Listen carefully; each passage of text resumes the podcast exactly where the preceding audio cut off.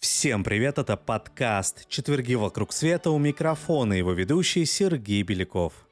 За окном март, а это значит, что наконец-то наступила весна, время тепла и любви. А кто у нас, мужчин, ассоциируется с теплом и любовью? Именно, прекрасная половина человечества. Поэтому новый сезон мы хотели бы посвятить выдающимся женщинам, оставившим свой след в истории – Охватить всех выдающихся дам в рамках сезона мы не сможем, зато подробно расскажем о некоторых из них. А сегодня мы поговорим об убежденной революционерке Александре Калантай, которая оставалась женщиной даже в эпоху социальных катаклизмов. Такая судьба выпадает на долю далеко не каждой представительнице прекрасного пола. Убежденной революционерке Александре Калантай повезло – когда она собралась идти под венец, обнаружилось, что в приходской книге ее при крещении записали «младенец Александр». В отношении большинства дам Ленинской гвардии этот факт вряд ли явился бы столь досадным недоразумением. Почти все они в вопросах личной жизни были крайне аскетичны и нетребовательны. Но вот к Калантай это было неприменимо. Она до последней возможности продолжала быть той женщиной, расположение которой необходимо добиваться. Женщиной, готовой броситься с головой в омут страсти. И даже революция, которой она была предана абсолютно, со всем ее хаосом, кровью и ненавистью, не смогла укротить это сердце. Шурочка Домонтович, дитя любви и непростых обстоятельств, соединивших ее родителей, увидела свет 31 марта 1872 года в трехэтажном особняке на Средней Подъедческой в Петербурге. К этому моменту Александра Мравинская, мать девочки, после долгих мытарств, наконец получила развод у первого мужа и успела соединить свою судьбу с полковником, а вскоре и генералом генштаба Михаилом Домонтовичем. Семья Михаила Домонтовича, происходившего из старинного дворянского рода, жила в большом достатке – прежде всего благодаря его богатому родовому имению, находившемуся в Малороссии. Доходы от этих лесов и полей в будущем весьма исправно кормили и Шурочку, метавшуюся по белу свету с революционной пропагандой. Впрочем, покоя ее родителям не предвиделось уже задолго до начала этих вояжей. На домашних учителей отец не скупился. Русскую словесность ей преподавал Виктор Петрович Острогорский, известный по тем временам литератор и педагог. Именно под его руководством Шурочка делала первые свои шаги в сочинительстве. Помимо этого, она владела четырьмя языками, а также получила прекрасную подготовку в прочих гуманитарных дисциплинах. Экзамен на аттестат зрелости был сдан ею в 16-летнем возрасте более чем успешно, открыв счет ее жизненным победам, а вкус к успеху и славе у нее был особенный – к этому необходимо прибавить и целый хоровод воздыхателей, окружавших ее повсеместно. И головокружение от успехов было обеспечено. Правда, вскоре оно было на какой-то момент прервано роковым выстрелом одного из Шурочкиных обожателей, ее сверстником, партнером по танцам и верным рыцарем Иваном Драгомировым. Сын известного генерала, не выдержав жестокости взбалмошной девочки, пустил себе пулю в сердце. Так был открыт счет ее жертвам. Она еще толком не научилась искусно раскидывать сети, а желающие в них попасть сами отыскивали для себя лазейки. В Ялте, куда Домонтович отец услал от переживаний по поводу бедного Ванечки своих прекрасных дам, Александра на одном из балов была представлена адъютанту императора Александра III Туталмину. В вальсах и мазурках, а также в разговорах о высоком незаметно пролетел вечер – в финале которого 40-летний красавец увлек очаровательную девицу на террасу, увитую плющом, и попросил ее руки.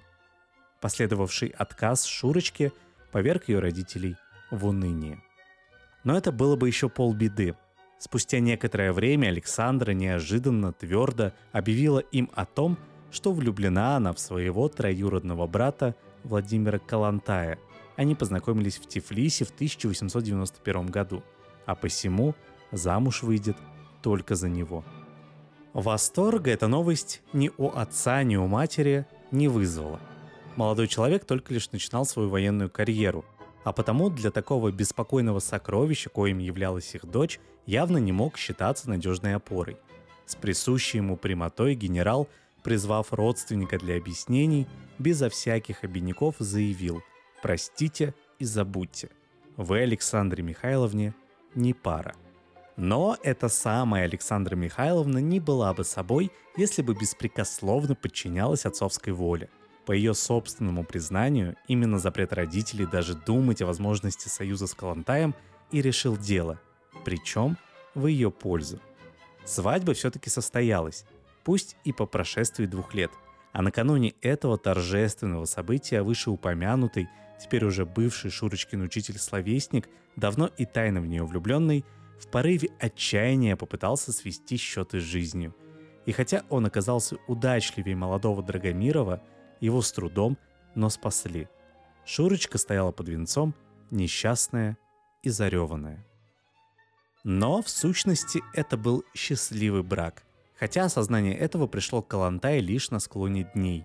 Муж был благороден, добр, нетребователен, а главное, безоглядно в нее влюблен – генерал Демонтович ежемесячно сужал дочь значительной суммой, позволявшей молодым жить вполне комфортно и совершенно не заботиться о хлебе насущном. Вскоре на свет появился их первенец, названный в честь дедушки – Михаилом. Разумеется, даже такой уютный и хорошо налаженный мир нуждался в женской руке, требуя, куда от этого денешься, каждодневных, пусть даже самых обыкновенных усилий и действий но то, что бесчисленные поколения женщин называли обычной семейной жизнью, черпая в ней душевные силы и уверенность в себе, для Александры Калантай было скучнейшей рутиной.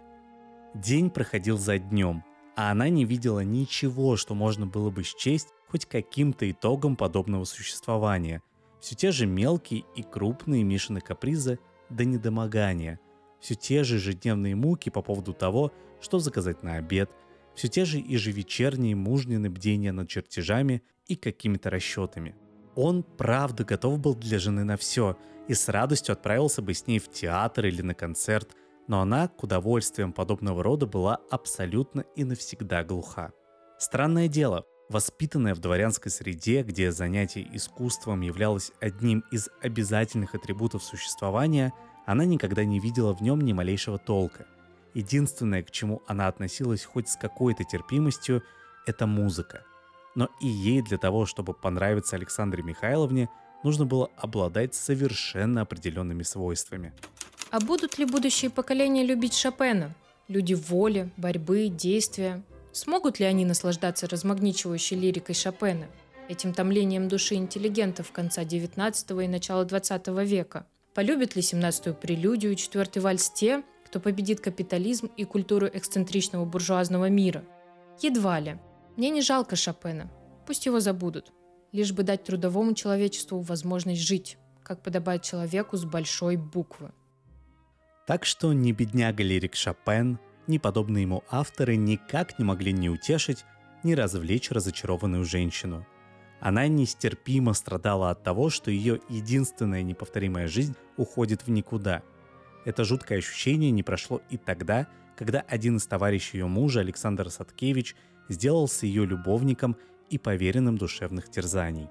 Женщина, одержимая такой жаждой самореализации и наделенная столь неуемной энергией, просто не могла не найти выхода из сложившегося тупика. В один из счастливых дней Калантай познакомилась с Еленой Дмитриевной Стасовой – молодой, но также очень энергичной особой из семьи, принадлежавшей к интеллектуальной элите России. Отец Елены – один из крупнейших адвокатов Петербурга, выступавший в качестве защитника на громких политических процессах, не просто ничего не имел против того, что в его доме собираются нелегалы-марксисты, а впоследствии всячески помогал своей дочери. Приобщившись к их кружку, Калантай поняла, что нашла наконец-то, что искала – а еще и то, что такая истинно глобальная проблема, как избавление человечества от социального зла, стоит того, чтобы жить и бороться. Теперь, обретя в жизни смысл, а вместе с ним и целый мир совершенно новых, возбуждающих разум понятий, таких как профсоюзы, коммунистический манифест, социальная революция и им подобные, Калантай принялась мечтать о стратегическом просторе для будущих свершений. Она называла себя мятежной и гордилась этим крайне. Прекрасно понимала она и то, что супружество в ее грандиозные планы никак не вписывалось. Как могла, постаралась объяснить мужу, что в данный момент не способна быть ему ни женой, ни хозяйкой их дома. По крайней мере, это было честно, и Владимир сделал вид, что понял. Затем, найдя квартиру, Александра переехала туда, взяв сына и няню. Ей казалось, что так будет гораздо легче заниматься литературным творчеством и в условиях личной свободы укреплять и расширять свои связи с представителями революционно настроенных кругов. Но задуманные статьи не ладились. Ей не хватило ни материала, ни знаний, да и сын так или иначе постоянно требовал материнского внимания. Новые ее друзья-марксисты периодически дразнили ее воображение рассуждениями о неизмеримо больших возможностях для личного роста за границей. В итоге Александра убедила родителей в необходимости продолжения образования и осенью 1898 года, оставив на их попечение сына, собралась в Европу. Ей было 26, а впереди вся жизнь. И все же, когда она, перед тем, как попрощаться с родными на вокзале, запечатывала письмо, адресованное мужу, сердце ее дрогнуло. Ночью я горько плакала, обливая слезами твердую вагонную подушку и мысленно звала мужа. За что я наношу ему такую обиду и такой удар? Я знала, что еду не на время, и что мой отъезд означает действительно конец нашего брака. Переход на европейское время прошел для Калантай безболезненно. Ей помогло, во-первых, блестящее знание языков – а во-вторых, Черниговское имение. Для нее не существовало ни материальных проблем, ни языковых барьеров. Ее самостоятельная жизнь быстро входила в желаемое русло. В Цюрихе она стала посещать семинары профессора Геркнера, известного в то время экономиста, и это дало ей возможность обратиться к серьезным темам, и вскоре статьи Калантай стали брать весьма солидные и влиятельные журналы – Молодая, эффектная, общительная Калантай активно обзаводилась новыми полезными для нее связями. В Берлине она познакомилась с Розой Люксембург, Карлом Липкнехтом и Карлом Каутским, в Париже с супругами Лафарк, а также с Георгием Плехановым. Впрочем, в Петербург, хоть и изредка, она тоже наезжала. Сообразуясь с общими расчетами, именно там предполагалось воплотить в действительность то, что было предметом многолетних усилий и ее товарищей-марксистов. К тому же именно там находилась та золотая жила, которую можно было разрабатывать практически бесконечно. Кто же не знал, что в России положение женщины более чем плачевно, что там она угнетена как нигде и религией, и буржуазными понятиями о нравственности, и семьей, и браком, и материнством – Иными словами, именно в соединении женского вопроса с социальными проблемами Калантай видела никем еще глобально не освещенную, причем с революционных позиций, тему для своих книг. Калантай находила крайне важным революционизировать семью. По ее убеждению, у женщины, не стесненной обязанностями по отношению к мужу и детям, высвободилась бы огромная сила, годная для неспровержения старой и строительства новой России – в том, что слабая половина человечества мечтает об этом денно и ночно, Калантай не сомневалась. Она писала, «Не думайте, что женщина так крепко держится за свои ложки, плошки и горшки». Была она уверена и в том, что о рожденных в свободной любви детях должно заботиться государство победившего пролетариата в нужном для него русле. Выступая на восьмом съезде РКП, Калантай, почувствовав явный скепсис присутствующих в зале, убеждала, не бойтесь, будто мы насильно разрушаем дом и семью. Если мы разъясняем значение социалистического воспитания, говоря, что такое детские колонии трудовые коммуны, матери спешат к нам с детьми, несут их к нам в таком количестве, что мы не знаем, куда их поместить. Радикализм подобных взглядов озадачивал даже Ленина. Именно по его настоянию поправка Калантай к новой программе партии о борьбе за исчезновение замкнутой формы семьи не была принята – в 1905 году у нее начался роман с экономистом-аграрником Петром Масловым, выступавшим в то время против ленинской программы национализации земли. Маслов был умным и крайне интересным собеседником и остервенело, несмотря на наличие семьи, влюбленным в Калантай. Их связь была достаточно долгой, и прервалась самой Александрой Михайловной, которая в один прекрасный момент, именно момент, предпочла поменять эту поднадоевшую ученую голову на пролетарскую. Любовь к Александру Шляпникову, будущему члену в ЦИК партии большевиков, настигла ее в 1911 на похоронах супругов Лафарк, покончивших жизнь самоубийством. Этот зловещий лейтмотив никак не повлиял на чувство, охватившее 26-летнего мужчину. Александре было на 13 лет больше, но в расчет это не бросалось ни им, ни ею. Судя по тем восторженным впечатлениям от нового возлюбленного, которыми Каланта делилась с подругой, выходило, что Шляпников сумел разбудить в ней весьма страстную натуру, чего не смогли сделать ни вечно боявшийся опоздать к ревнивой супруге Маслов, ни тем более законный супруг, вообще называвший свою жену рыбой. Что касается последнего, то он, давно понявший всю читу ожидания своей не в меру целеустремленной супруги, конечном итоге явился к ней в Париж с просьбой дать ему развод. Женщина, с которой он был связан уже не первый год и которая после смерти Домонтовича растила Мишу, крайне тяготилась этими неосвященными церковью отношениями. Александра Михайловна, не глядя, подписала все необходимые бумаги, взяв всю вину на себя и составив таким образом счастье абсолютно неведомой ей Маше с ее мелкобуржуазными предрассудками. Бывший, теперь уже муж, давно живущий своей жизнью, сын, росший под присмотром совершенно чужой ей женщины, тихий уход незаметно постаревших родителей – все это скользило по ее сознанию, как капля дождя по стеклу, не внося в жизнь сколько-нибудь сильных эмоций и переживаний. Вот только с деньгами после смерти отца стало не так, чтобы уж вольно. Имение потихоньку разворовывалось и в конце концов было ею продано. Теперь Калантай приходилось уповать только на свои литературные способности и ораторский талант, проявившийся как раз вовремя и начавший приносить ей немалые доходы. За лекции в Европе платили очень хорошо. В Америке она, объехав с ними 123 города, произвела настоящий фурор. Блестящее знание языка, эффектная внешность впечатляли слушателей.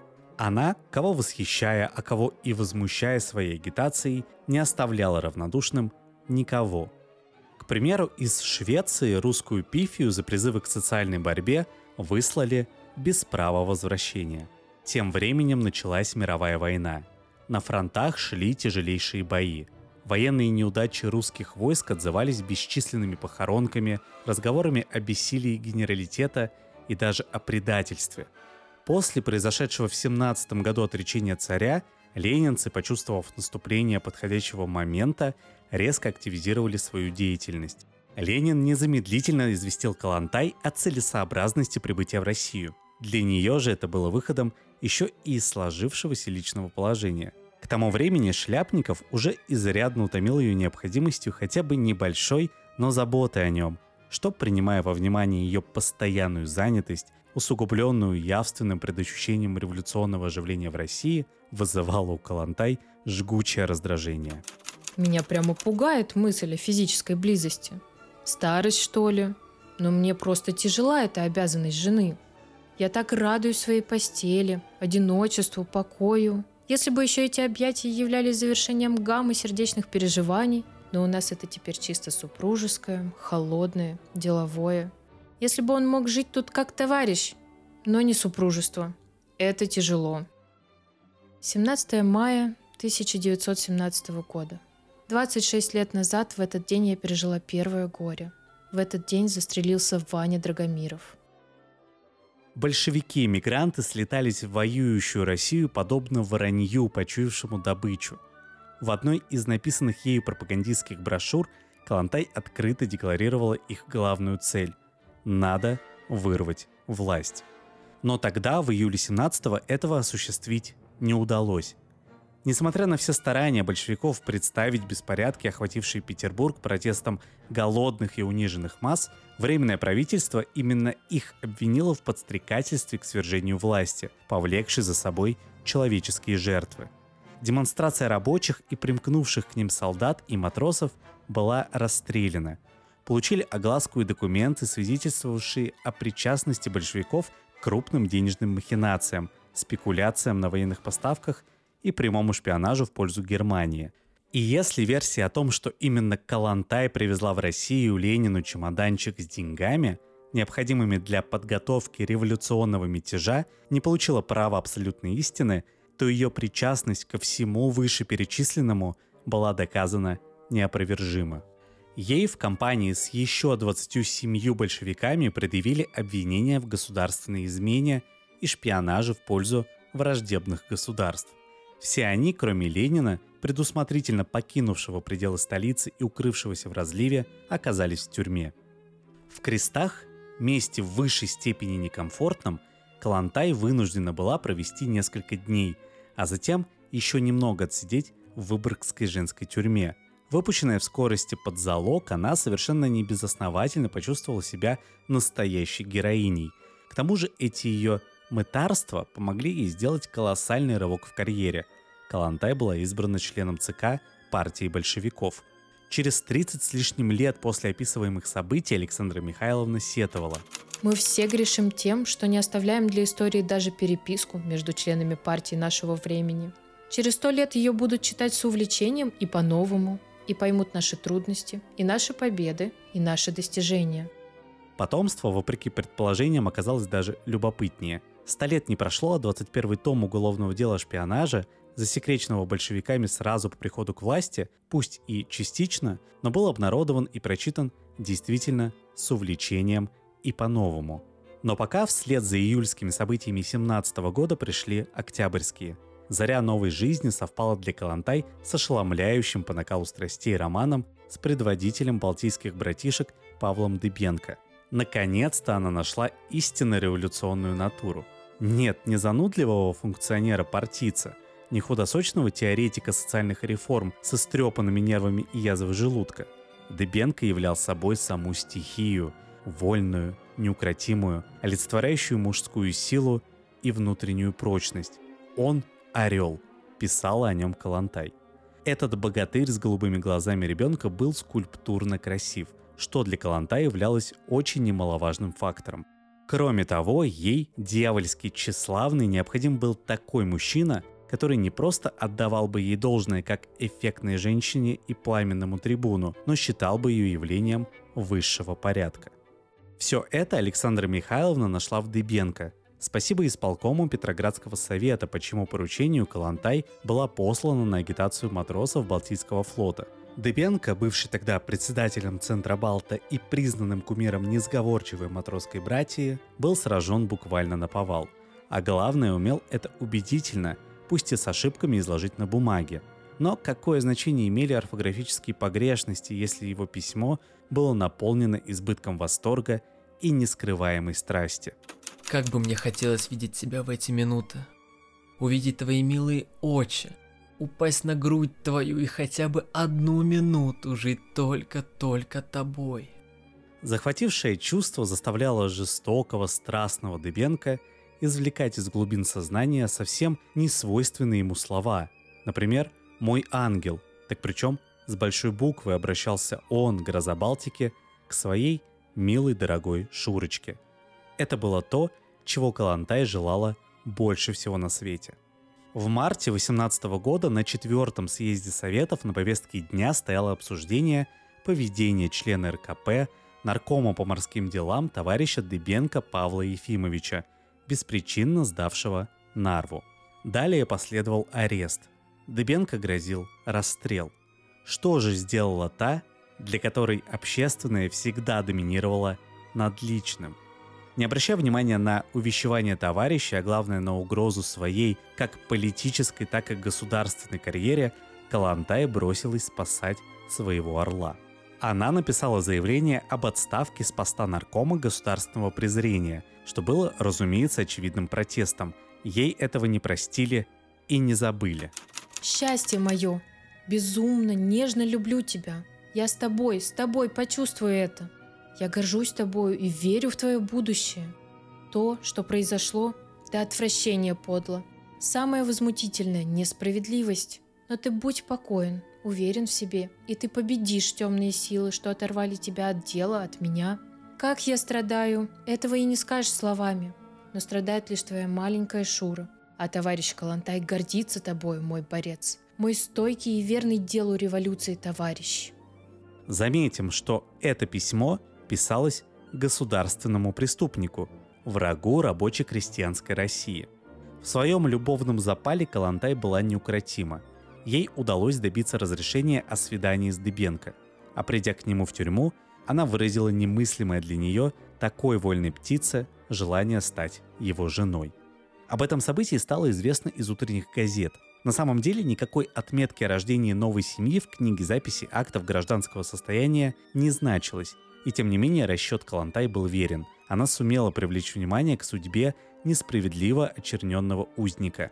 Более того, ей на правах законной жены удалось взять его на поруки. В итоге на состоявшемся в Гатчине суде Дебенко был оправдан. Вся Балтика, которая до этих пор явно ревновала Калантай к их незабвенному вождю, бурно праздновала победу восторжествовавшей справедливости. В условиях этого подъема Калантай с присущей ей патетикой писала, что не мысля жизни без любимого действительно была намерена вместе с ним взойти на эшафот. Правда, настоящим эшафотом этой любви оказалась их дальнейшая жизнь с долгими разлуками, противоречивыми характерами, не знавшими компромисса, бытовой неустроенностью, крайней усталостью и полной неизвестностью впереди.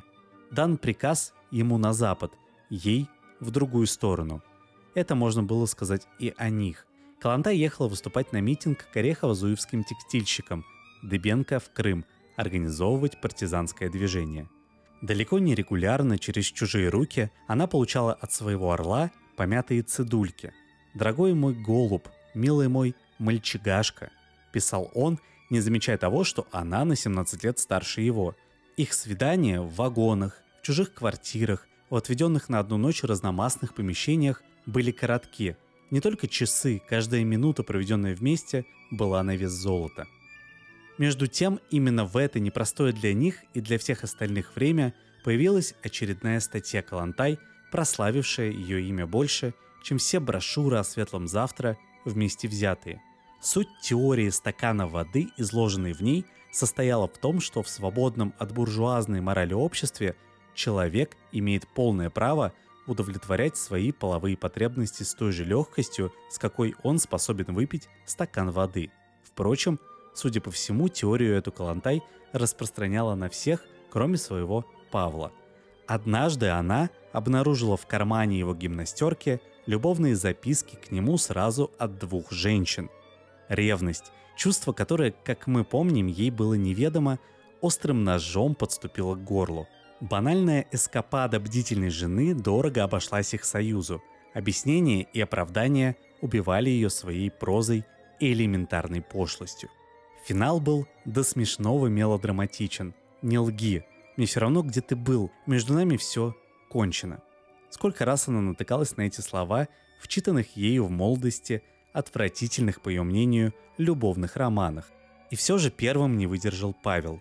Не желая затягивать решение вопроса, он воспользовался помощью своего испытанного товарища, неизменно находящегося на его поясе в кобуре. Калантай нашла Дыбенко лежащим на полу в луже крови. Павел был еще жив. Орден Красного Знамени отклонил пулю, и она прошла мимо сердца. Списку ее невольных жертв не суждено было увеличиться – если, конечно, не считать одного знакомого еще по бальным залам офицера, пустившего себе пулю в висок после того, как он узнал, что божественная Шурочка спуталась с матросней. Да, тихо отошедшего в мир иной бывшего мужа, на похороны которого ей выбраться из-за своей крайней занятости так и не удалось. Павла она выходила. Ему нестерпимо было видеть в ней свидетельницу своей слабости, и все же узы, связавшие их, рвались мучительно – Ей все-таки ушедшая от него вдогонку летела. Переживаю трагедию моей жизни. Но она не вернулась. Просьба Калантай к Сталину направить ее на работу за границу была не случайной. Она прекрасно понимала, что в ее умении агитировать больше никто не нуждался, а ее скандально известная теория стакана воды не находила ожидаемого отклика даже в рядах освобожденного пролетариата, не говоря о сильно поредевшей интеллигенции. Сын Миша вырос, Иногда он с ней общался, но особых чувств не демонстрировал. С 22 года вплоть до победного 45-го Калантай с редкими интервалами на дипломатической службе. Норвегия, Мексика, Швеция. Слава первой в мире женщины-посла, почет и уважение сильных мира сего, комфорт старой доброй Европы, красивые, добротные туалеты. Все эти столь ценимые ею составляющие жизни помогали сохранять душевное равновесие. А это было нелегко. В советской России бушевал террор. Ее друзей и знакомых выкашивали не старости болезни, а лагеря и вышки. В 1938-м она узнала о том, что враг народа Дебенко расстрелян. В годы войны она получила похоронку на сына. Калантай умерла, не дожив до своего 80-летия, пяти дней. На краю ухода в небытие ей суждено было испытывать неведомый еще род любви, горячее бабушкино чувство к внуку Володе. Это имя воскрешало молодость и любовь. Какие еще даже самые высокие идеи могут стоить этих двух слов? А на этом все. Это был подкаст «Четверги вокруг света». До новых встреч!